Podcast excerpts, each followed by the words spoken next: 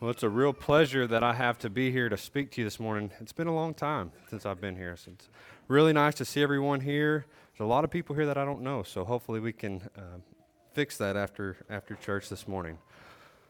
As we get started this morning, this is a 1967. Oh, can we get my notes on back there? I'm kind of lost without them. This is a 1967 Morgan plus four that I recently acquired from my grandma. And when we started working on it, the engine was completely locked up. It didn't work at all. And slowly we've been able to fix this and we've, we've gotten it running.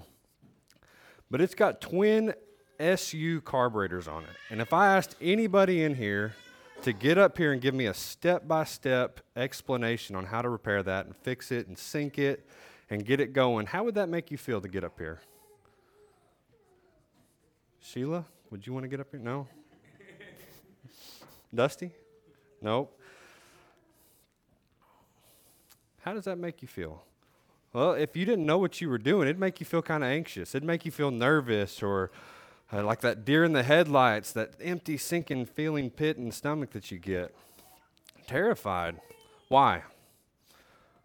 Well, you're unprepared. You've n- you didn't know I was going to ask you to do that. You've probably never even heard of a 67 Morgan. You have no notes to cue you. Because you didn't know I was going to have you do it, you didn't take the time to prepare, the time to study and make notes and a step by step instruction. Maybe you've never been in front of a group before, and the fact that you might have to public speak would scare you to death. I don't know. Maybe you don't like talking in front of people. Maybe it's something you haven't ever practiced. Maybe you haven't worked on that and become really good at it. It makes you nervous. There's an actual term for that, and that's glossophobia. Literally translated means tongue fear. Glosso meaning tongue, phobia meaning fear. And it's that, that when you get up in front of a crowd of 50, 100, 150 people, that sinking feeling in your stomach that you get.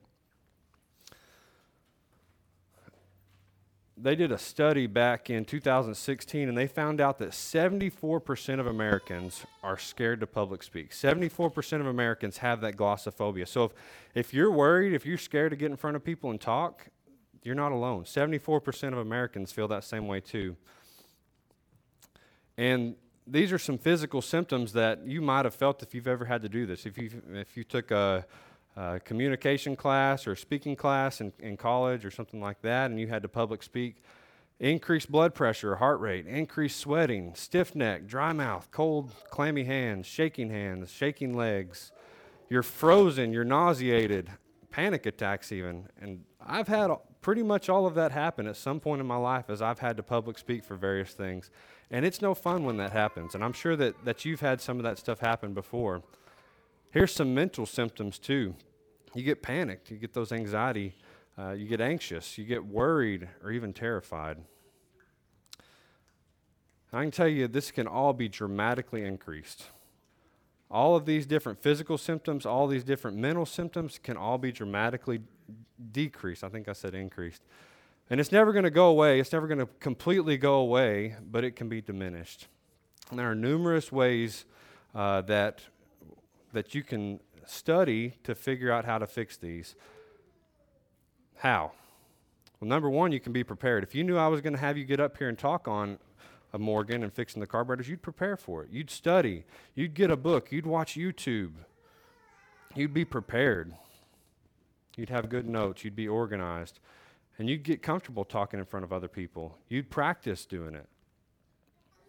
This morning, we're going to talk about the need for good teaching. And how that can be fixed or how that can be done and how you can fill that need. Um, the purpose statement pretty much that I've that I've come up with is it's to convince the Christian, it's to convince you that there is a deep desire for, for teaching, public teaching, private teaching, and that you can fill that void. You can fill that that spot. And I want to start this morning with something that you might not might not have ever been told before. You are expected to teach. Men, women, we're all expected to teach. Let me explain that. 2 Timothy 2, verse 24 says, And a servant of the Lord must not quarrel, but be gentle to all, able to teach, patient. It says, A servant of the Lord must be able to teach. If you're a servant of the Lord, you need to be able to teach. And I don't think he's talking about a pub- public setting necessary here, necessarily here, but you still need to be able to teach. You need to be able to do that, that one on one Bible study, that five part study. Maybe you need to be able to get up here and teach. We all have our specific thing. Um, but right here, the writer's saying a servant of the Lord must be able to teach. You know, Yancey may do the public teaching. Uh, Jordan, she may be doing a five part study, a private study. Zach and Kat, you may be teaching your daughters. It, it just, everybody has their own specific uh, place that they're going to be fulfilling this need. Ephesians 6, verse 4, it says, And you fathers, do not, do not provoke your children to wrath, but bring them up in the training and admonition of the Lord. Fathers, you need to be able to teach. That's what this verse is saying. Uh, Proverbs 22 talks about parents teaching their, their children. Titus 2, verses uh, 3 and 5, the older women likewise, that they that they be reverent in, behave, in behavior, not slanderers, not given to much wine, teachers of good things, that they admonish the young women to love their husbands, to love their children, to be discreet, chaste, homemakers, good, obedient to their own husbands, that the word of God may not be blasphemed. And so, women, here's your example of you need to be teaching the younger women. All of these different things is what you need to be teaching them. So everybody has their role in teaching. And I hope as we go through the study, you'll realize that and that you'll, you'll take that role and, and that you'll, you'll work on it and that you'll do good with it. So, why should you teach? Number one, it's to edify the Christian. We're going to go through, through three different place, three, three different types of people that we need to be teaching. But number one, it's uh, the re- number one reason you need to teach is to edify the Christian. That's your go- that's a goal that we have when we get up on the stage when we public teach. It's to edify the Christian. It's to edify the people that are sitting in this church and, and listening. It's not to practice. It's not to become better at public speaking, but it's to edify the members, to edify the body of Christ, and it's to teach them something that they can work on in their lives. 1 Corinthians 14 verses 26 says, How is it then, brethren, whenever you come together, each one of you has a psalm, each has a teaching, each has a tongue, each has a revelation, each has an interpretation. Let all things be done for edification, for you can all prophesy one by one, that all may learn and all may be encouraged. And this is talking about uh, the order in an assembly, but he says, Let all things be done for edification, including teaching. Make sure it's being done for edification. So, in order for that all in order that all may be all may learn and all may be encouraged. And this is specifically talking about the assembly, but these practices, these uh, this can be applied to our, our private teaching, our Bible studies, things like that too. It's important to edify. Another reason you should teach is to teach the lost. Teach people who haven't believed. Teach people that, that haven't found that salvation, that hope that you have. They deserve to hear it. We need to be able to, to spread that to them and teach them, regardless of how anxious that it makes us feel, regardless of how uh, worried we might be. But we need to make sure that we're doing that and teaching the lost. Romans 10, verses 14 and 15 says, How then, how then can they call on one that they have not believed in? How can they believe in one they have not heard? And how can they hear without someone preaching to them? And how can they preach unless they're sent? As it is written, how beautiful are the feet of those who bring good news. We need to make sure that we're dedicated to doing this, to taking that, that message, to taking that gospel, and teaching people that, that haven't heard it, that don't have that same hope that we do, regardless of, of how scary it can be, even at sometimes. Another reason you should another reason you should teach is that the next generation your kids or their kids, they can fall away. Hosea 4, verse 6 My people are destroyed for lack of knowledge. Because you've rejected knowledge, I will also reject you from being priests for me. Because you've forgotten the law of God, I will, I will also forget your children. You know, that, that's a really sad thought. That's a scary thought that, that God can forget his children. But that's what happened here. These people had forgotten about God. They didn't care about God anymore. They hadn't been taught about God, and they forgot about Him, and in the same way, God forgot about them. On the other hand, another reason we should teach is we glorify God through our teaching, through our studies that we do with other people, through the study that we do with ourselves, we glorify God through that. 1 Peter 4, verse 11 If anyone speaks, let him speak as the oracles of God. If anyone ministers, Let him do it as the, with the ability which God supplies, that in all things God may be glorified through Jesus Christ, to whom belong the glory and the dominion forever and ever. Amen. So that's what we should accomplish every time we, we do a study, every time we get up here, every time that we talk to someone. Our goal should be that God is glorified in all things. We need to make sure that, that our, our speech, that our study, that it all glorifies Him. One thing, though, is, is good teaching requires work ethic, and it can be really difficult at times. You know, it's hard work when you prepare a sermon like this or when you prepare a study. It takes time. It takes a lot of effort and a lot of time to do that. Um, we did a, a, teacher training in Plainview uh, a couple months ago, and really the consensus that we came up with, and th- this is an estimate for the amount of time that you put into a one hour study, is 20 hours. That's what we agreed on is that for every one hour that you're going to teach, you need to do about 20 hours of prep time. So one hour of, of a Bible study, you need to, it, it takes a lot of time to get those verses together, to get all of that studied and, and make sure you know what you're talking about. That's a lot of time. It, it's a big time commitment. And so you need to make sure that when you're doing these studies, that you're willing to put the time into it, that you're willing to to make sure you have your verses lined out, that you have, if you're going to be doing public teaching, PowerPoint, and that it's all going to work and all going to look good. But that's a lot of time. Effective teaching is hard work. And all that prep time that you put into studying before you study with someone is hard. And it, it's just like in school, just like you're studying for a test. We need to make sure that we're putting in that, that, that effort and that time. One thing, though, we need to realize is that our best is still not that much. No matter what we do, our best is still not that much. Even after you put in 20 hours or 15 hours for putting together a sermon or a Bible study, it's still not that much. Luke 17, verse 10 says, So likewise, you, when you have done all those things which are commanded you, say, We are unprofitable servants. We have done what was our duty to do. We've done what was our duty to do. That's something that God has, has told us. We're going to need to be able to teach. We're going to need to be able to study. We need to be ambassadors. We need to make sure we're teaching. It's just our duty. That's what we're what we need to be doing.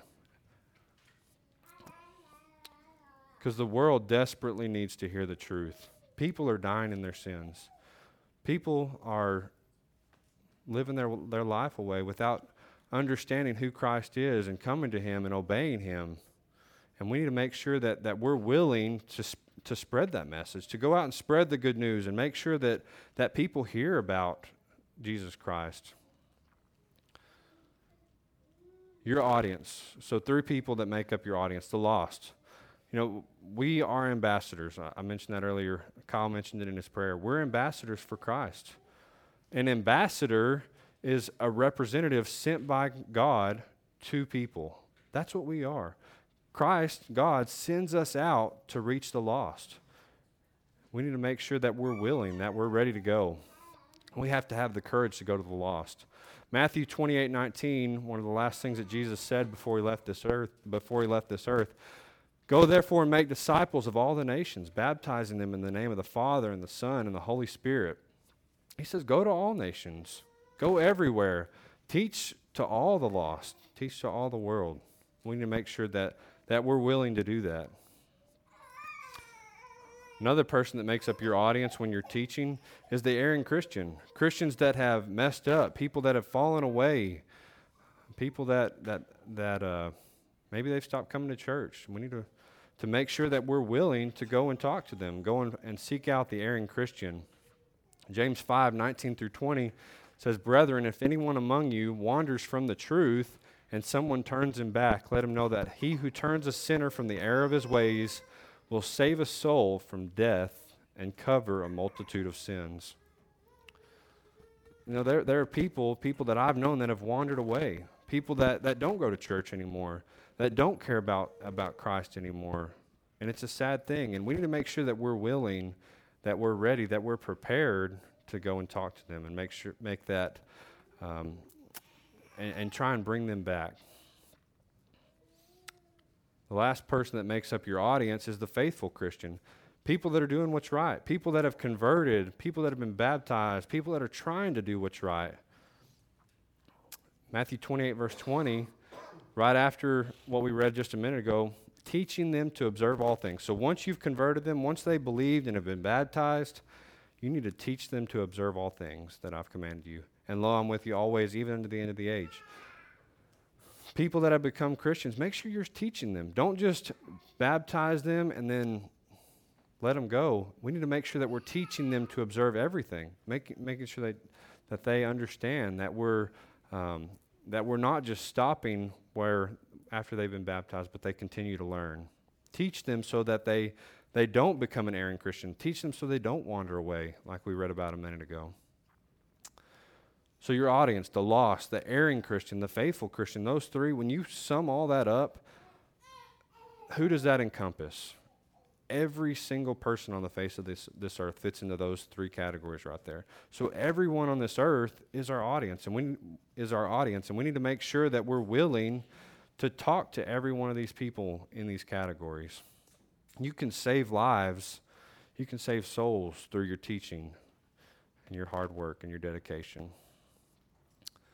God can use you. That's what I want to talk about for a little bit. God can use you. I know a lot of people think, well, I don't like to public teach. I don't like to to get in front of people. It just makes me really nervous, and I don't know my Bible that well, so I, I don't think I could could really do a study very well. There's a lot of people that do a lot better than that at that than me, and we come up with all these excuses. But God can use you. I want to look at the story of Jonah for just a minute. Most of you probably remember the story of Jonah. Uh, Jonah had a pretty rough start, and he ran away from God. He was, he was scared of what God had asked him to do, and he ran the other way. Chapter 1, God calls, God calls Jonah, and he says, Run with me to Nineveh. I need you to go to Nineveh. I need you to teach these people. I have this mission for you. And, and Nineveh was basically like a modern day Iraq, it was a scary place. It'd be like God asking you now to go and teach to ISIS. That's how bad it was. That's how bad these people in Nineveh were. But Jonah, he runs the other way. He gets on a ship that's going to Tarshish, and he gets in that ship, and they sail the other way, the opposite direction of where Nineveh was. And he goes to the bottom of this boat, and God sends this massive storm, this big storm that's causing all these problems for these people on the ship, and they're scared for their lives. They're scared that they're going to die. And these men knew that he was running from God. They knew that Jonah was running from God. And Jonah knew that, that this, this big storm was the reason that, that or he knew that uh, he was, these men were being punished because of the, re, the fact that he was running away from God. And so he asked these men to throw him overboard, and they do that. So, Jonah just gets tossed into the sea. In chapter 2, uh, this is the story most people remember about Jonah. This big fish comes and swallows him up, and Jonah spends three days, three whole days in the belly of this of this fish. And it, while he's in this fish, he realizes, you know what? God has shown me so much grace, and that it's the least that I can do to go and do what He's asked me to do. It's the least that I can do to go to Nineveh and to talk to these people. And he realizes that he owes his life to God. Chapter 3, um, Jonah says, Okay, Lord. And he gets out and he teaches and he talks to these people in Nineveh. And we're going to read about that here in a minute. But one thing I, I want to ask you is why is Jonah now saying yes? Why is Jonah now going and doing what God's asked him to do? He's been running from him up to this point. Why is he now doing what's right, what God's asked him? Well, two people get your yeses in this life. Two people are going to say yes to you people in authority. When authority bears down on top of you, you're going to do what, what they say to do. People that have power over you, you're going to say yes to them. For example, the police department. If you've ever watched live PD or cops or something like that, and you see people when they when authority bears down on them, when they've got their tasers out, people that are powerful or they've got their guns out, people are scared and they're going to do what they're supposed to. They're going to say yes, sir, and do what they're supposed to. Another people that another type of person that gets your yes is people you love. And I'm going to apologize to Dustin before I do this. He's Dustin's my brother-in-law, so I think this is okay. Um, this is Dustin. and most of you know Dustin. And this was him in, I think it was 2014, about six months or so before this picture. and you can see what happens when a lady comes into your life, someone that you love. And, and I see it all the time. Friends of mine that I've had that, that don't shave, that don't really care how they look, when they find a, a lady, someone that they love, someone who they want to marry, their lives change. And now, and, and I'm sure you've witnessed it, whenever Jesse asks Dustin to do something, he says, Yes, ma'am. whenever, whenever she asked him to get his water bottle, it's yes, ma'am. Whenever she asked him to do something for Adeline, it's yes, ma'am. So, two people get your unreserved yes people that are in authority and people that you love. And God had Jonah's unreserved yes. God had sent this powerful storm, and he sent this fish, and it had swallowed Jonah. So Jonah realized, you know what? God's in charge. Jo- God is powerful, and I need to make sure that I listen to him. So for that reason, he had his yes. But then jo- God also had shown Jonah grace. He saved Jonah, and Jonah realized that. And so for that reason, he loved God. And God had his yes because of that.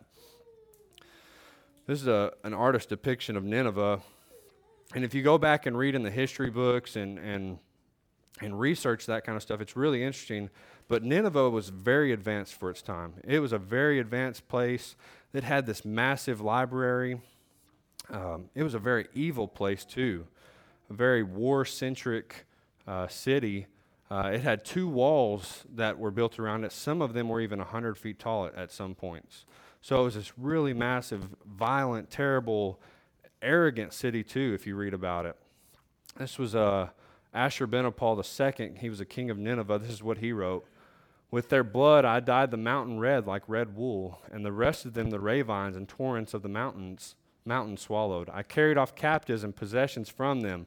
I cut off the head of their fighters and built therewith a tower before their city. I burnt their adolescent boys and girls. That's who God sent Jonah to. That's who God said, you know what? They need to be saved. They need to hear what I have to say to them. This is who God sent Jonah to. The point being is God cares about every single person. It doesn't matter what they had done. It didn't matter that they had killed all these people, that they were terrible and arrogant and evil. God cares about every single person. Remember, Jesus said the sick is who need the physician, not the whole. And that's the case here. Think about in your life who's hurting? Who's running away from God? Who doesn't care about church? That's who you need to be going after. That's who desperately needs to be hearing the message uh, that, that Christ has for them. Look for people, seek people out. That's one thing we're commanded to do is to seek. And we need to make sure that we're looking for every opportunity that we have to spread the message uh, that God wants to. Jonah 3, verse 4. This is right after the fish had spit him out up on the, the seashore. And Jonah began to enter the city on the first day's walk. And then he cried out and said, Yet 40 days and Nineveh shall be overthrown. Yet 40 days and Nineveh shall be overthrown. That's the only thing he said. Basically, he says, if you don't repent, you're going to die. 40 days and Nineveh should be overthrown. What happens in the very next verse, right after he says that? Verse 5 So the people of Nineveh believed God, proclaimed a fast, and put on sackcloth from the greatest of them to the least of them. That's it. That's all Jonah said. Yet 40 days and Nineveh shall be overthrown. It took the Ninevites eight words to obey what God had said. You know, um, if you go back and read in history again, these people were probably scared. Their research shows that there were two plagues. Uh, history shows that there were two plagues in this land, somewhere right around this time, two plagues. And then a solar eclipse had just happened somewhere around June 5th in 763 BC. And so these people had probably thought that God was punishing them, punishing them. And they were scared. And then they had also worshiped this fish god. One of the, the Ninevites' biggest gods that they worshiped was a fish. And so for God's prophet to be spit out of a fish on the sea and then him to say these words to you probably wrecked their world and scared them. And so this was probably the straw that broke the camel's back. You know, it took the, the Ninevites eight words to obey, but it, only, it, took Jonah, it took Jonah over three days in a fish. And so you never know the hearts, the people that you're talking to. You never know their situation. You never know the situation of what people are going through, what they've been through. And so all it took was Jonah, eight words. The point being, we never know the situation. God can use you no matter what the situation you're put into, or no matter what the situation they've been in, God can use you. They may, may just need you to be there to comfort them. Maybe they've had a death of a loved one. Maybe it's something bigger than that. But we need to make sure that we're willing, that God can use us to reach people, that we have that open, that willing heart, someone that, that, can, that can teach people. You know, God had Jonah's unreserved yes. And I want to ask you this morning does He have your unreserved yes? When He asked you to go and to meet with the, wid- the widow and talk with her and just visit with her, when He presents you as someone that, that wants to study the Bible, are you willing to do that? Are you ready to do that? Are you going to put in the 20 hours that you have to, or however many it is, to make sure you know your Bible, to make sure that you know what you're going to talk to them about? Does he have your unreserved yes? That no matter what it takes, that you're going to do it, that you're going to be willing to do that. Don't worry about what other people think. Jonah had no idea what was going to happen here. He was scared for his life, but he stepped on that on that seashore and said those eight words, and those people repented. That's all it took. And that needs to be our attitude that regardless of, of the situation, we need to be ready and we need to be, be willing to do what God's asked us. You never know what God can do. Nineveh had massive citywide repentance.